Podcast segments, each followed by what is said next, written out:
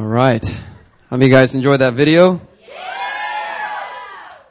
It's our first uh, end of the year video, and all the people involved with media, thank you for capturing all the footage and videos. And a big thank you to Matthew Coe for uh, putting together uh, that little yearbook. Just kind of gives us a glimpse of uh, all the wonderful things that God has done in 2012. Uh, it's been an awesome year of increase.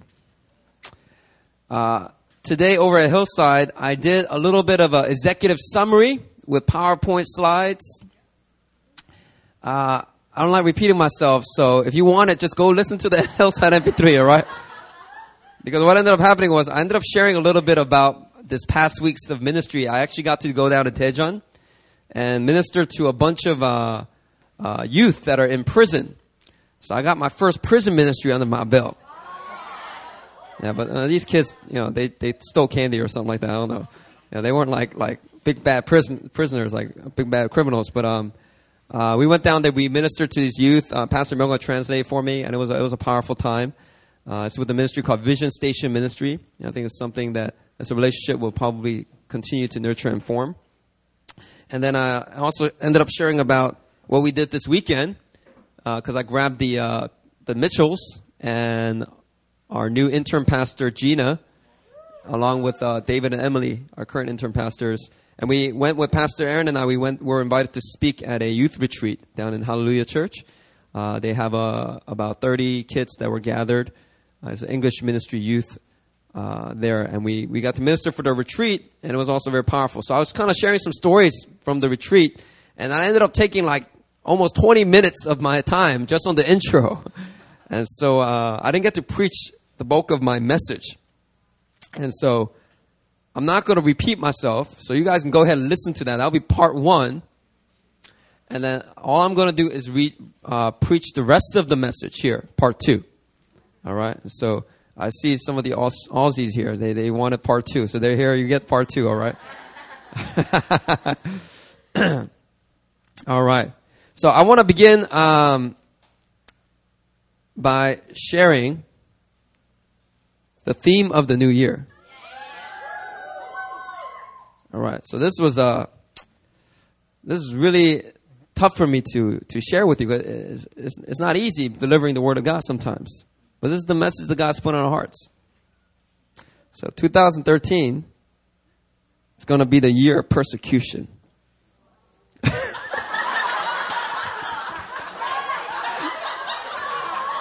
Joanne, why'd you mess me up? Why'd you start laughing? I don't know why you were laughing, but you made me laugh. Anyway, I was trying to keep a serious face. The year of persecution. But, uh, and, uh, no, the Bible says, blessed are the persecuted. Persecution is not that bad, by the way, in all its various forms. All right. You're blessed when you're persecuted. All right. It's not the year of persecution, don't worry. Man, I wish that God would just give me one year of persecution because, man, it's been like years, like a season, a decade of persecution. Anyway, um, now, persecution, uh, we biblical teaching is we ought to expect persecution, uh, along with the blessings and joys. Uh, Jesus also said, along with them, persecutions. With eternal life comes persecutions, and uh, you know we suffer uh, along with Christ, and we share in His afflictions uh, to share in His glory, right? And so that's all biblical teaching. But uh, let me share with you what the real theme of the new year is. Turn to 2 Timothy three sixteen.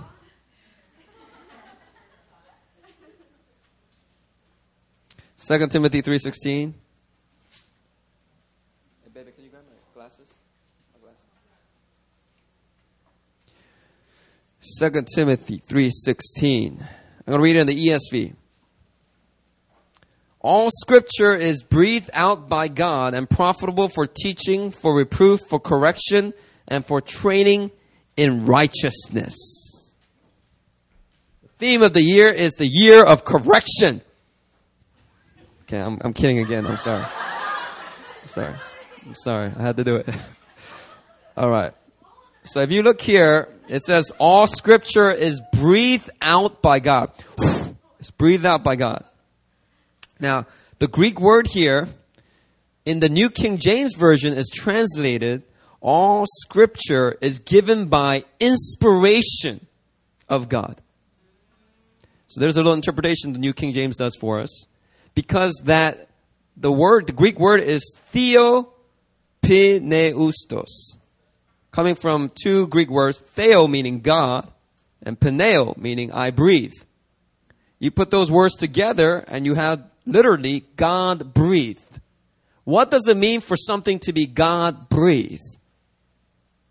Well, the New King James uh, translators interpreted it as inspiration. All scripture is inspired by God.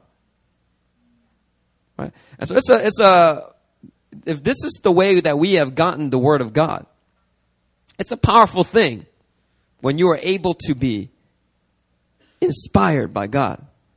All right, let me get to it right. It's the year of inspiration. that's the theme of the year. That's the theme of the year. Uh, now, I would say, I would like to say, this is one theme that I I feel like I'm the most, uh, maybe a little, I'm most unfamiliar with out of all the themes we've had in the past. We have the year of new things, open doors, epic faith, the year of intimacy, year of increase, and God's now led us to the year of inspiration. All right. I didn't plan on going I, I, I. It just happened that way. Okay, but it's easy to remember, right? Intimacy, increase, inspiration. Now, I believe that God has a very particular order in which He did this, and He revealed it this way. I checked it with Pastor Benjamin. He got a real good witness in his spirit about it. This is back in October. And so I've been really thinking about it, and throughout the months of November and December, God really has confirmed it. That this is what He's highlighting at this season for our church. Because our church has gone from a Davidic season of warfare, and by nature, our church is a church full of mighty warriors. We're an army. But what was interesting is in April of 2012, Pastor Benjamin prophesied over us that for our lineage, God has taken us from the Davidic season of warfare and saying, Your warfare has ended. Your warfare has been completed. I'm giving you now peace all around. You are now entering into the Solomonic season, the season of Solomon. Now, Solomon was not a man of warfare like his father David. Solomon was a man of peace. During, during throughout his uh, rule, there was peace in the land all around. And the, God had to supernaturally give Solomon peace so that Solomon could focus on building the temple of the Lord. Because up until that point, you had the tabernacle of God and the ark of the covenant, but you did not have a temple. Now, like bottom line, God didn't really need a temple, but it was a, it was symbol, it's symbolic for what He was going to do in the New Testament. It was a shadow of what was to come. Anyway, uh, so God gave Solomon peace all around, and he was able to focus on building. And so God is also in 2012, He's given us peace all around, and so we've been trying to focus on building. What has God called our house to build? In terms of our local community here, what are we building? And individuals in our community. What is God calling you to build? Is it a business? Is it an NGO? You know? What is God is, uh, uh, calling us to build? And one thing I noticed about building is, hey, you got to turn that, this one off. You got to turn that, turn the switcher, turn that one on, turn this one off. My throat's getting all dried out. My voice is going to start cracking a lot more. I don't want that. You don't want that either. thing about building is, I noticed that if you really want to build and build something awesome, build something powerful, you got to be creative. You have to think outside the box. You can't just repeat what somebody's already done. You got to take it and make, make it better. It's got to be renewed. You know what I mean? Like the reason why Oppa Gangnam Style blew up because it was unique. There was nothing else like it before. And it was just, you know, there was like a collision of, it was right timing and right things. And there's Korean, what do they call it? Hollywood or Hallyu? Hallyu. Hallyu. What does that mean? Uh, Yeah, but it's a Korean wave. You know, everything kind of matched up, and Oppa Gangnam uh, Style kind of blew up. You know, but that's because he also Psy also offers something very unique. You know, if you want the next big record, you can't just copy Diana Ross. You can't just copy Jay Z. You know, you got to offer something fresh. You know what I'm saying? Now, I know that Korea as a nation has a reputation for copying rather than creating. But that's not because Koreans aren't creative. All right. Uh, but I do notice that the education system here is so work oriented. It's so much about work harder rather than work smarter. It does stifle creativity. And I think there's a lot more creativity among uh, Korean youth and within the Korean uh, people. But the culture, the Confucian culture, really sets it up in a way where it stifles creativity. Now, what I want to talk about that I didn't talk about at Hillside is the rest of my message. What are the things that stifles inspiration and kills creativity? That's what I want to talk about. And so let's let's do that. All right. Um, let's look at Exodus chapter 35. Look at Exodus chapter 35. Everyone turn to Exodus 35.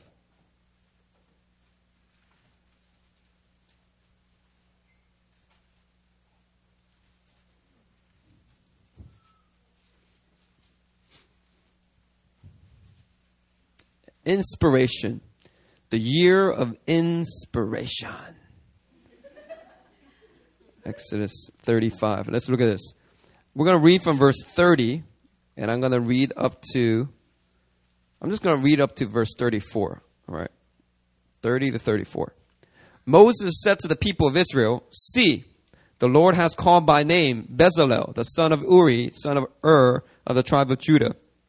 And he has filled him with the Spirit of God, with skill, with intelligence, with knowledge, and with all craftsmanship, to devise artistic designs, to work in gold and silver and bronze, in cutting stones for setting, and in carving wood, and for work in every skilled craft. And he has inspired him to teach both him and Oholiab, the son of Ahisamach of the tribe of Dan. He has filled him, he has filled them with skill. Okay, I'm going to stop there. You know, the first instance in the Bible where a person is filled with the Spirit of God is actually this gentleman we just talked about, Bezalel. Everyone say Bezalel. Bezalel. It wasn't King David. I was this guy, Bezalel. Bezalel, the Bible says, is filled with the Spirit of God. And, and, and that way it talks about. I, I didn't do my research, but I'm, Jason Ma taught this. So if Jason Ma is wrong, then hey, it's, not, it's not my fault. All right? I'm just quoting Jason Ma. anyway, in Exodus 31, there's a very similar passage talking about Bezalel, how he gets filled with the Spirit of God. And he gets filled with the Spirit of God not to preach. He gets filled with the Spirit of God in order to do art. In order to do, to build a tabernacle. In order to decorate the Ark of the Covenant. In order to have skills in wood carving. What? You know, when's the last time somebody said, I got filled with the Spirit of God and I just started carving some wood? Man, you don't know, man. You see this right here?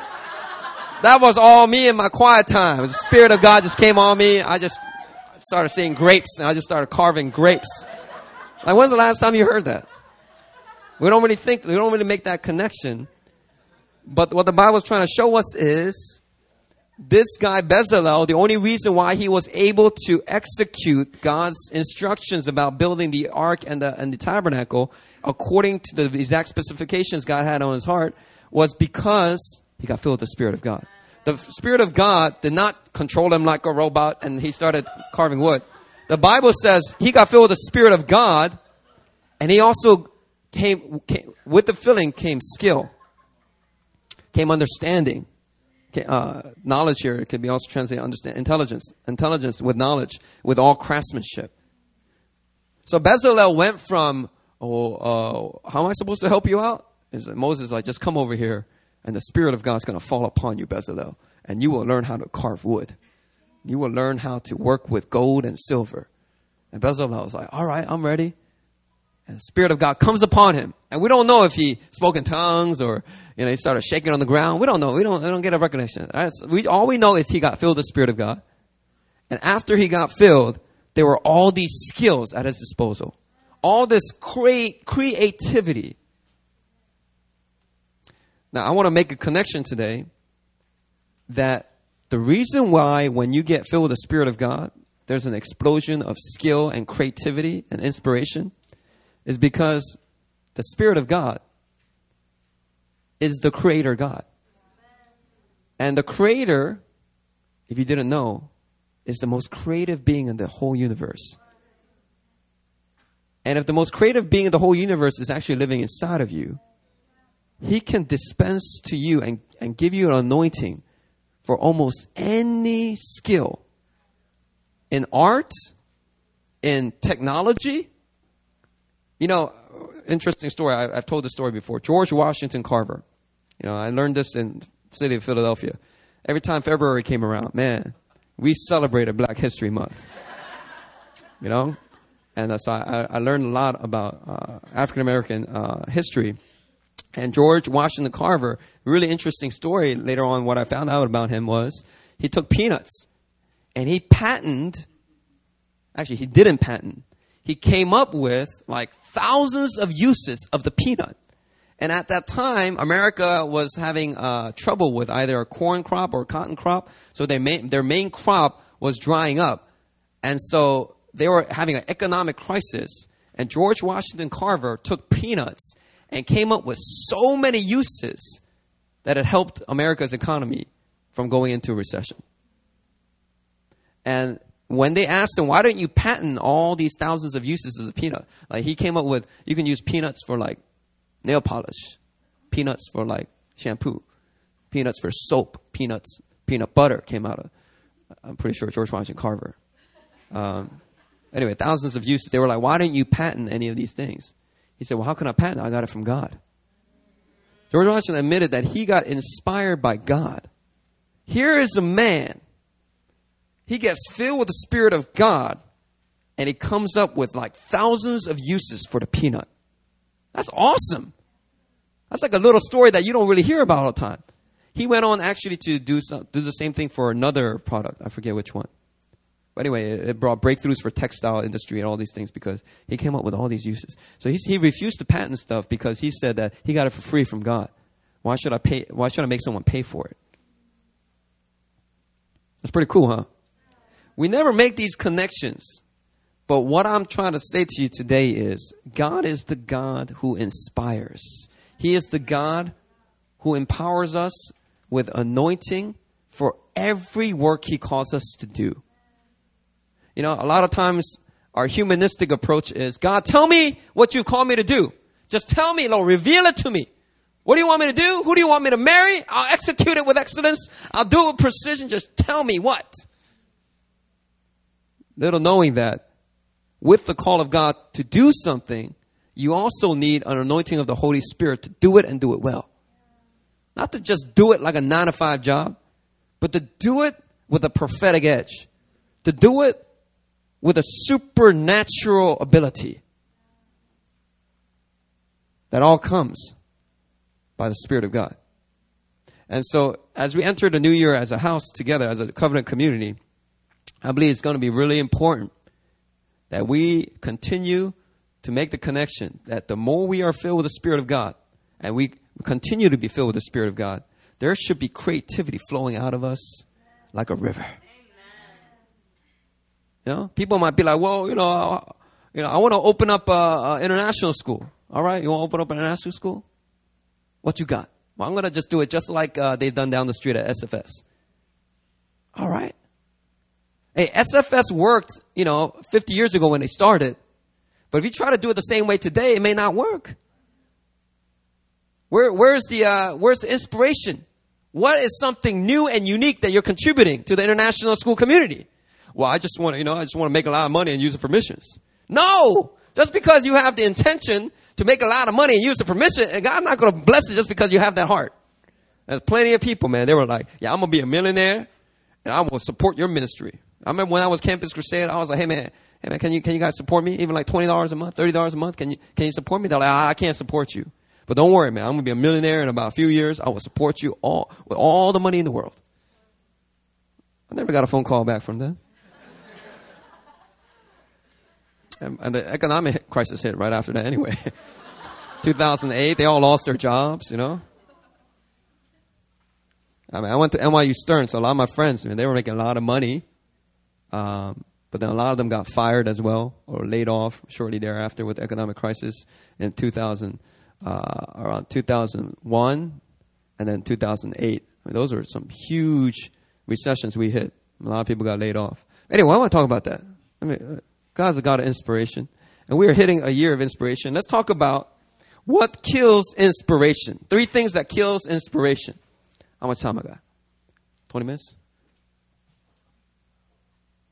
I don't got no clock up here. All right. Three things. Number one, critical spirit. A critical spirit kills inspiration. Oh, the title of this message is How to Nurture, How to Cultivate a. I'll come up with the title later. I had it in my head, I just forgot critical spirit kills inspiration. Um, a lot of people have a misconception that great ideas are just born. You know, one day you didn't have an idea, and one day you got an idea, and it just blew up, and Facebook you know, became billionaire. Okay, um, but if you look at really a lot of the inside stories, great ideas are not born, but they're bred. They come through a process of development and maturity. So this is one of the hardest things for me personally to apply. By nature, my personality is uh, if we were at a shooting range, okay, the melancholy, if they had an hour at the shooting range, they would never sh- shoot a single bullet. They would be aiming the entire time. The phlegmatic will be over there getting a soda or something like that.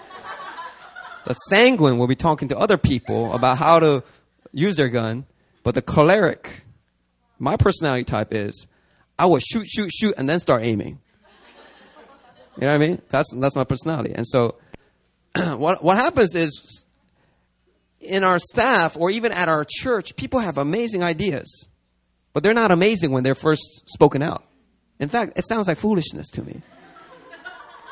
And so I feel like my job is to shoot down all the foolish ideas so that we can find the good ones, right? That's, I think that's my job. And so what happens a lot is even at staff meetings, you know, I'll be like, anyone, anyone, you know, take initiative. Come on, say something. You know, give us some fresh ideas. People are like, what about this? I'm like, nah, the budget for that and the building for this ain't gonna work. How about another someone else? And everyone's all like, oh, I don't want to say anything now. You know, you know, and even uh, Pastor Erin, you know, because she, she's not scared of me, right? Not that people are scared of me, but uh, Pastor Erin's like, well, what about this idea? And I'll, I'll shoot her idea down too. And then they'll be like, well, if Pastor Christian's going to shoot down his own wife's idea, I'm not even going to speak out about mine. And I'm just shooting ideas down. And one thing that I learned from a book that Marcus, Pastor Marcus and Aaron are reading is that in order to nurture creativity and inspiration, you have to allow time for an idea to develop. Good ideas aren't born great. They got to develop and mature, right? And so they gave me this uh, teaching called ideate first, edit later. Did I get that right? Ideate first, come up with ideas first, edit later. It's the hardest thing for me to apply. Okay, and so we had our staff retreat in December. And so they made us uh, they gave us limited resources. By the way, limited resources actually inspires more creativity. When you have too many resources, people are like, oh, I don't know what to do. Right? But if you look at these reality shows, people come up with the darnest thing on these shows, whether it's the cooking shows or the home improvement shows, or even like uh, we saw a songwriting show. Uh, they have limited resources, limited time, and that actually caused them to be more resourceful and think outside the box. Anyway, so they gave us like some materials, like it was like a like a Ziploc bag, and there were like four sets of Ziploc bags, and each team got like three items in the Ziploc bag, and they were like, "Here you go. Each team, you take your Ziploc bag. You got eight minutes to come up with an idea of how to use the items in your bag to evangelize for Friendship Sunday." Like how to get people to go to Friendship Sunday or to evangelize to them using the items in the bag, something like that.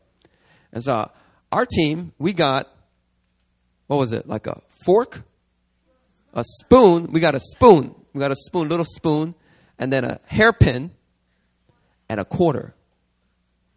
And so we opened it up and we looked at it and we're like, yeah, let's do this. Come on, creativity, yeah. But then one thing that Pastor Marcus taught us before we got into our groups was you got to let people voice their ideas. Don't shoot them down. so we get into the group, and there was like Cassandra and uh, Sole and somebody else, right? Rona. Oh, Rona. Yeah, so we get into the group and we're like, so what should we do? What should we do? And like, well, Rona's like, oh, well, what about this? The, with the quarter, we can say this and that and this. And I was like, just want to shoot that idea down.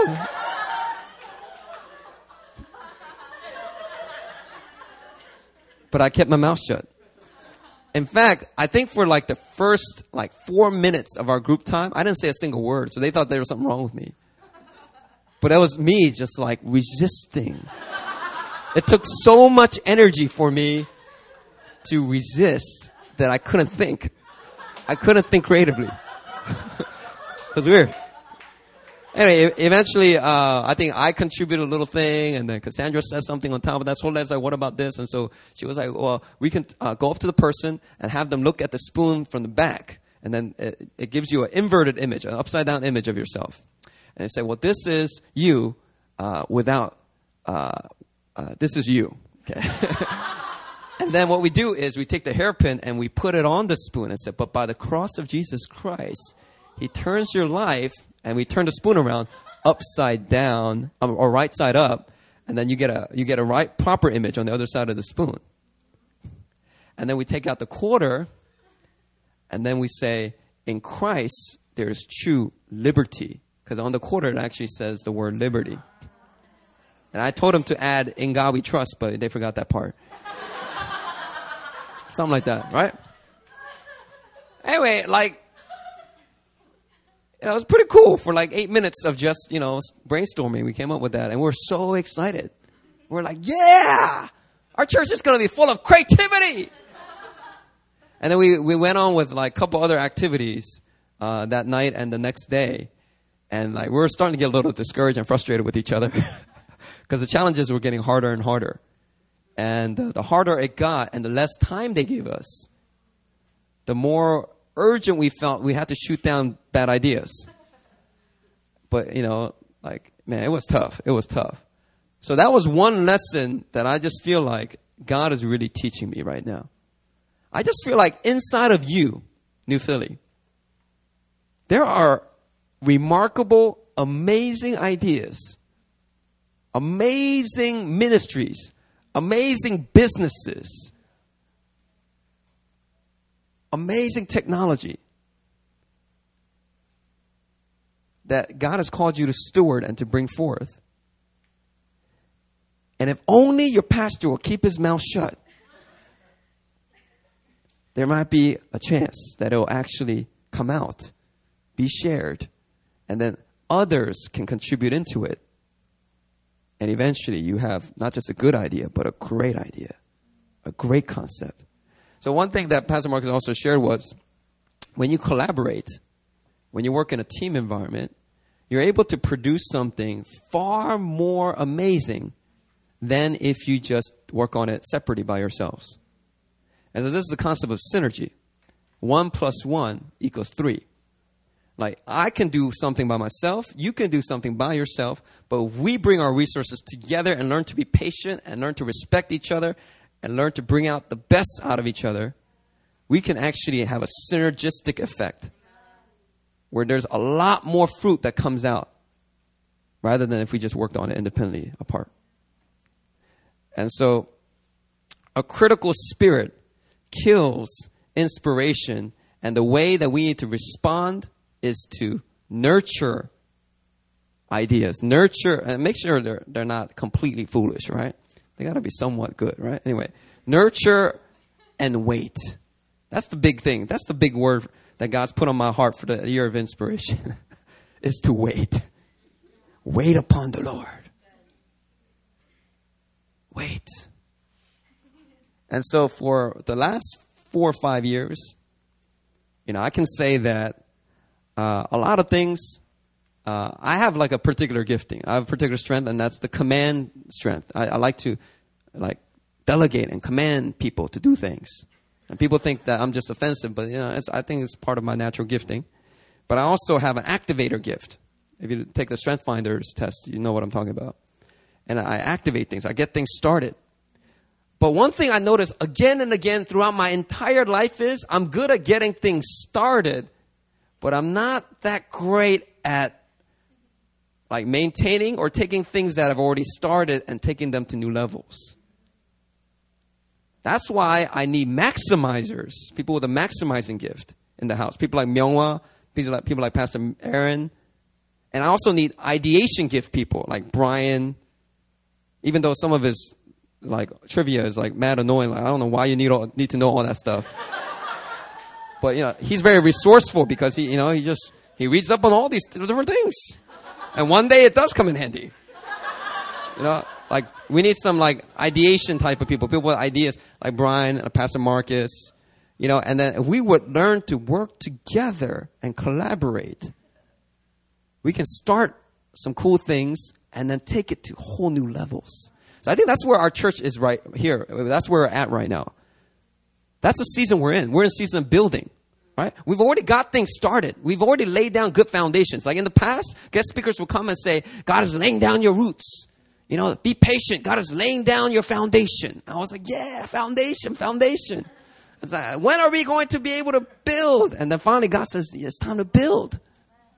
And I'm like, all right. Let's just keep doing the same thing we've been doing the past season. God's like, no, that's not the way you build. Yeah. To build up, you need inspiration. Working harder is not going to help you in this season. It's working smarter. It's being inspired with fresh creativity anointing from heaven. And so, um, this is a real tough one. Wait, because critical spirit kills inspiration. I need to really learn how to keep my mouth shut. And that's advice for all of you. If you're in a managerial position, stop shutting down all of your uh, employees. Maybe they have a great idea there somewhere. If you would stop shooting them down, you know, it's like a bad parent, man. You know, there might be a Wayne Gretzky, like, you know, in your family. But if you're just being critical to your son when he's playing hockey because he, you know, he's making a few mistakes, that Wayne Gretzky's never going to become a Wayne Gretzky. Because by the way, Wayne Gretzky and Michael Jordan weren't born like, you know, shooting three pointers. They were born good, but they needed to be developed to become great.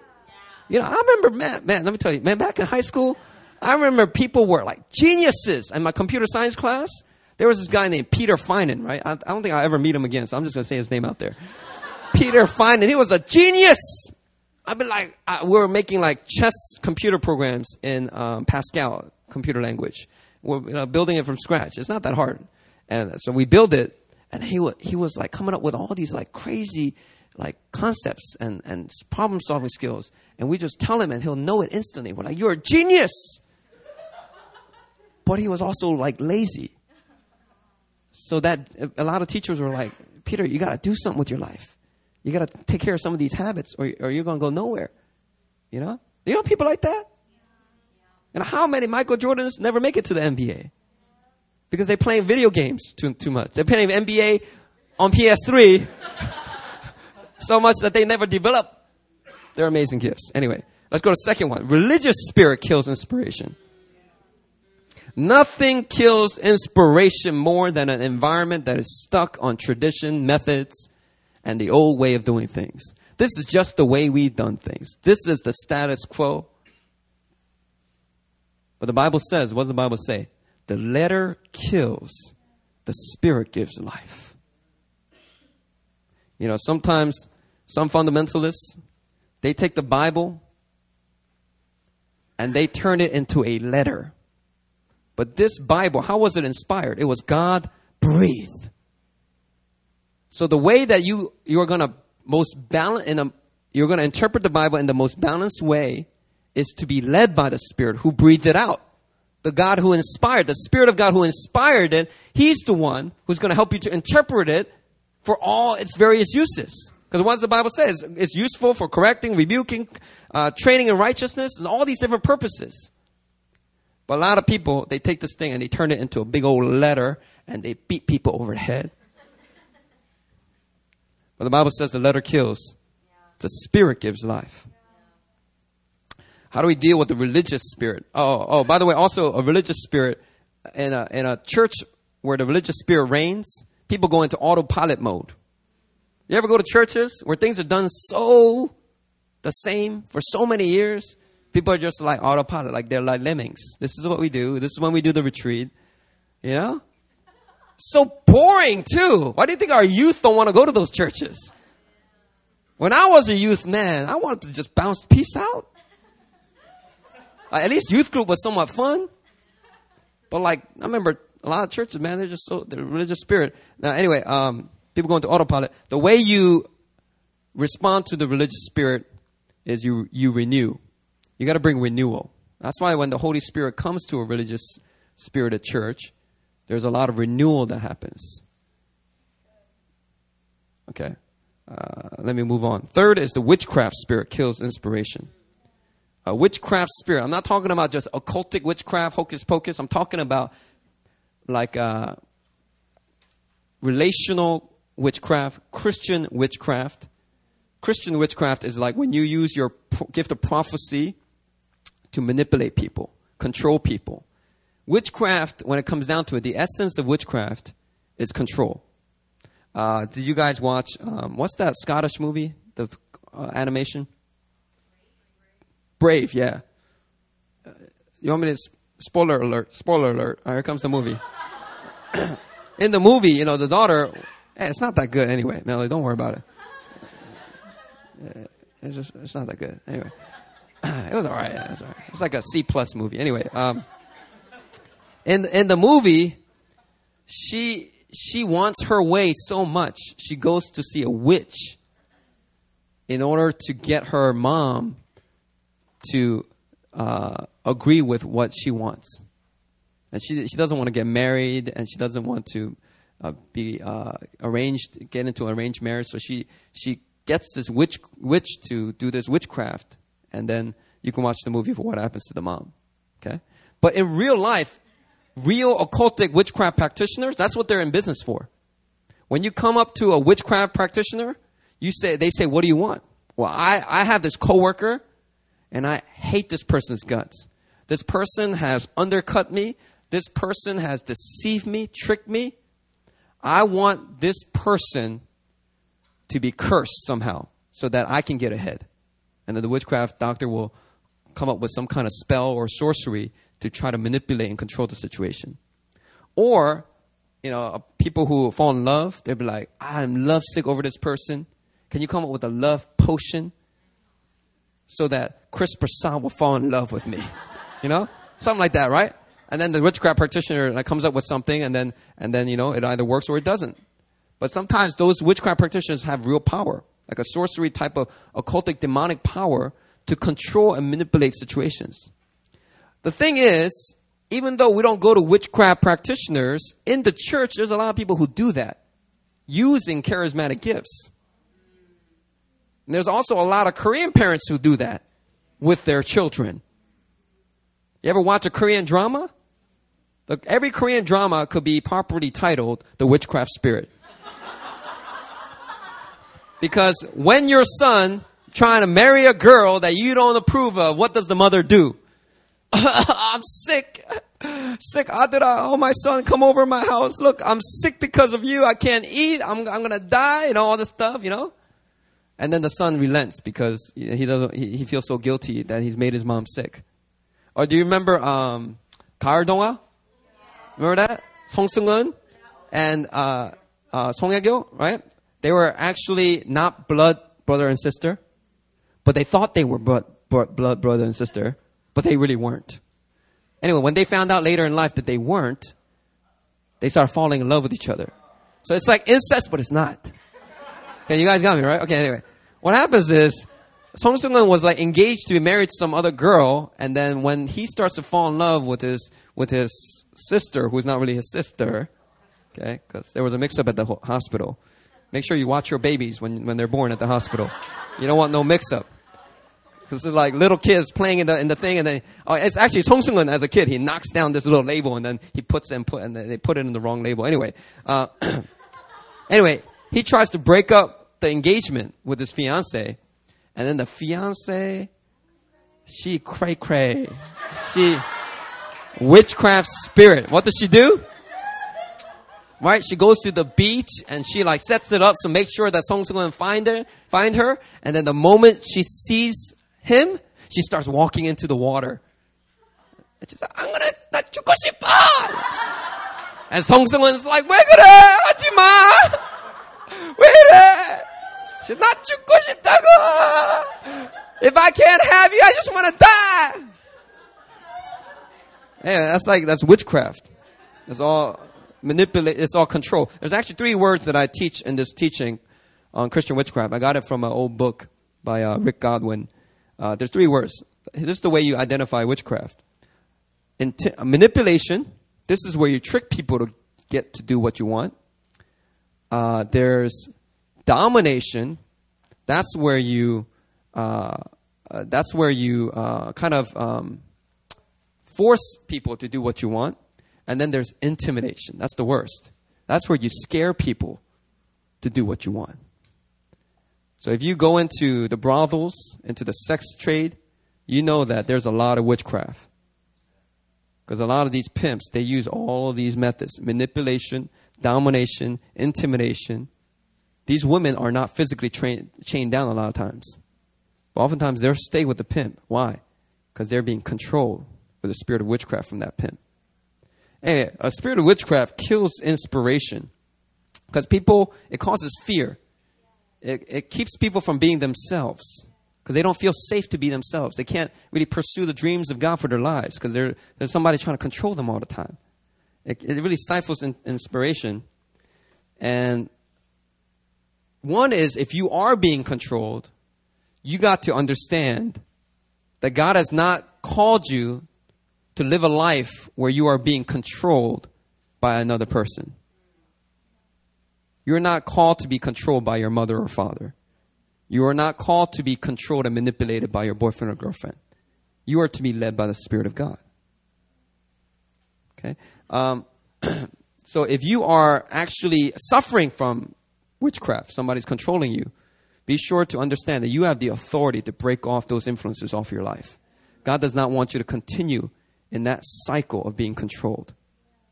Now, if you are the one who tends toward witchcraft types of behavior, hey, and come on, we all do it at some point a little bit, like little ways we do, right? Like, like I'll confess. Like this morning, this morning I was with Matthew Coe. He made the video.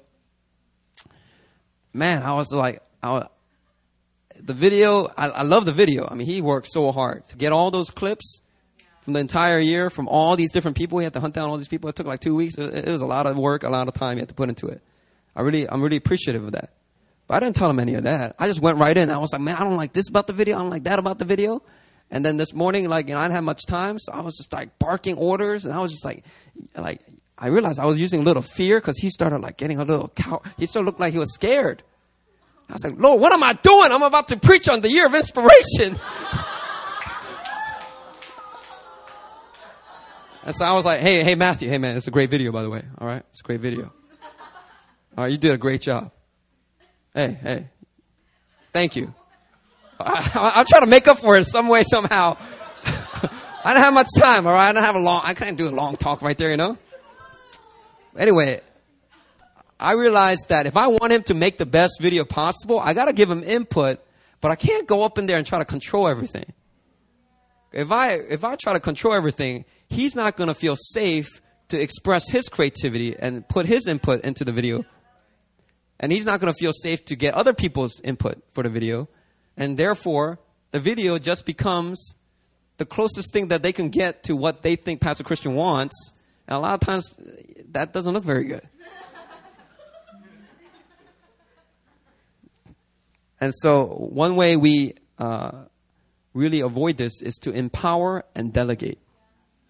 Empower and delegate. You can't just delegate, period. You got to empower. You got to give them the resources, the training, so that they can succeed. And then you delegate it to them.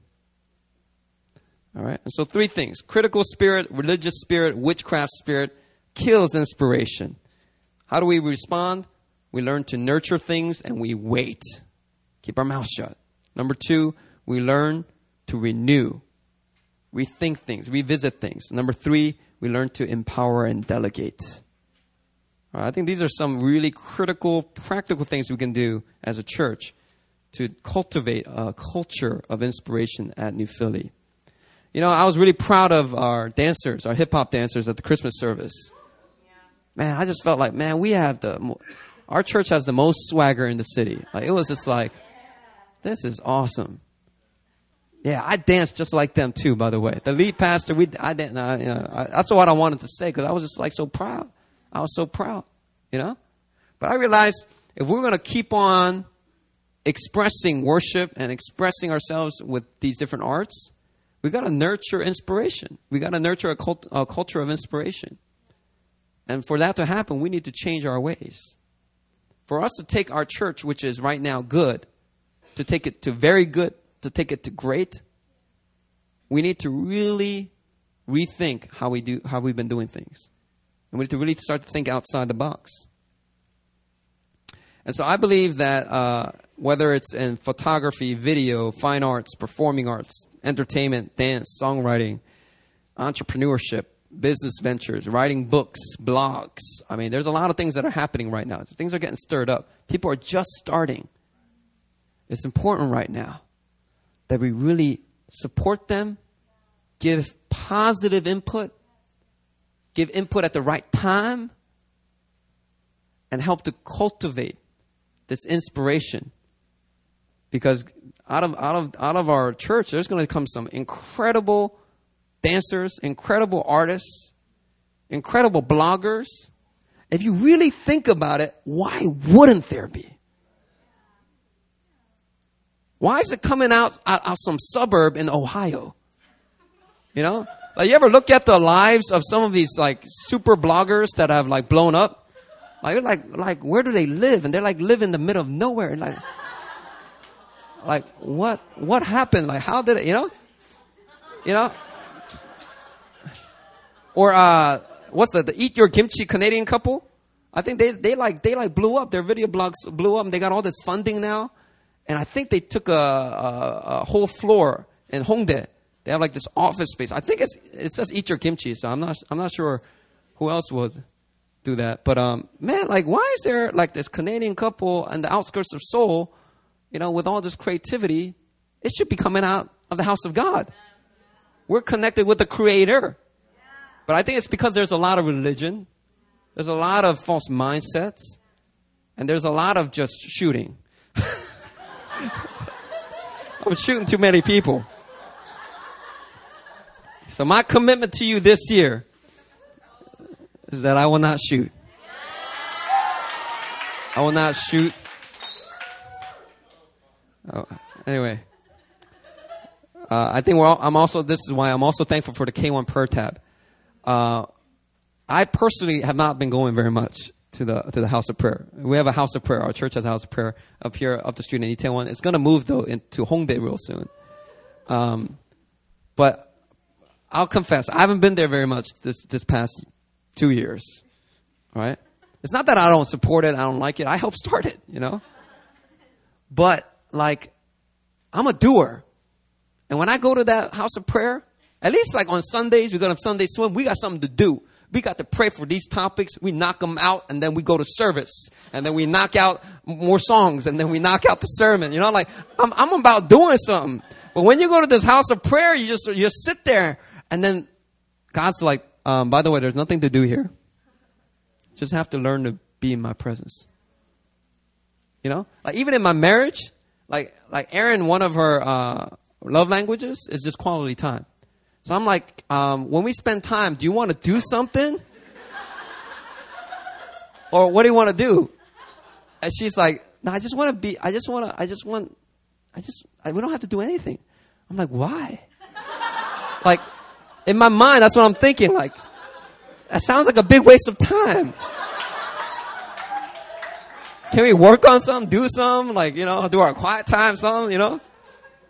It's the hardest thing for me because uh, of, according to my personality type. Some of you, you guys are thinking, what, what's wrong with you? But, um, so I'm really thankful for the prayer tab because you guys, a lot of the sons and daughters here, you guys got it. You guys got that this is just about Jesus. It's just about blessing God's heart and then praying God's heart. Nothing else. There's not a big agenda for the house of prayer. It's just really for God. And, and that's what the spirit of the tabernacle of David was all about. David built that tabernacle at the height of Jerusalem, on top of Jerusalem. He did it just so that he can worship God 24 7. He employed thousands of musicians, spent all of this money just so that they can minister to God day and night. And because they did that, we got the biggest book in the Bible here, the Psalms. The Psalms were all a, a, a result of them coming before the presence of God and not doing anything. Just learning to be inspired in His presence. We have Christological messianic prophecies, and most of them are actually from the Psalms. Isn't that crazy? The most encouraging passages, a lot of times, they're coming from the Psalms. Why? Because this is coming straight, pure from the heart of God, from the presence of God. And so I'm really proud of all you guys who've been really keeping the prayer tab burning.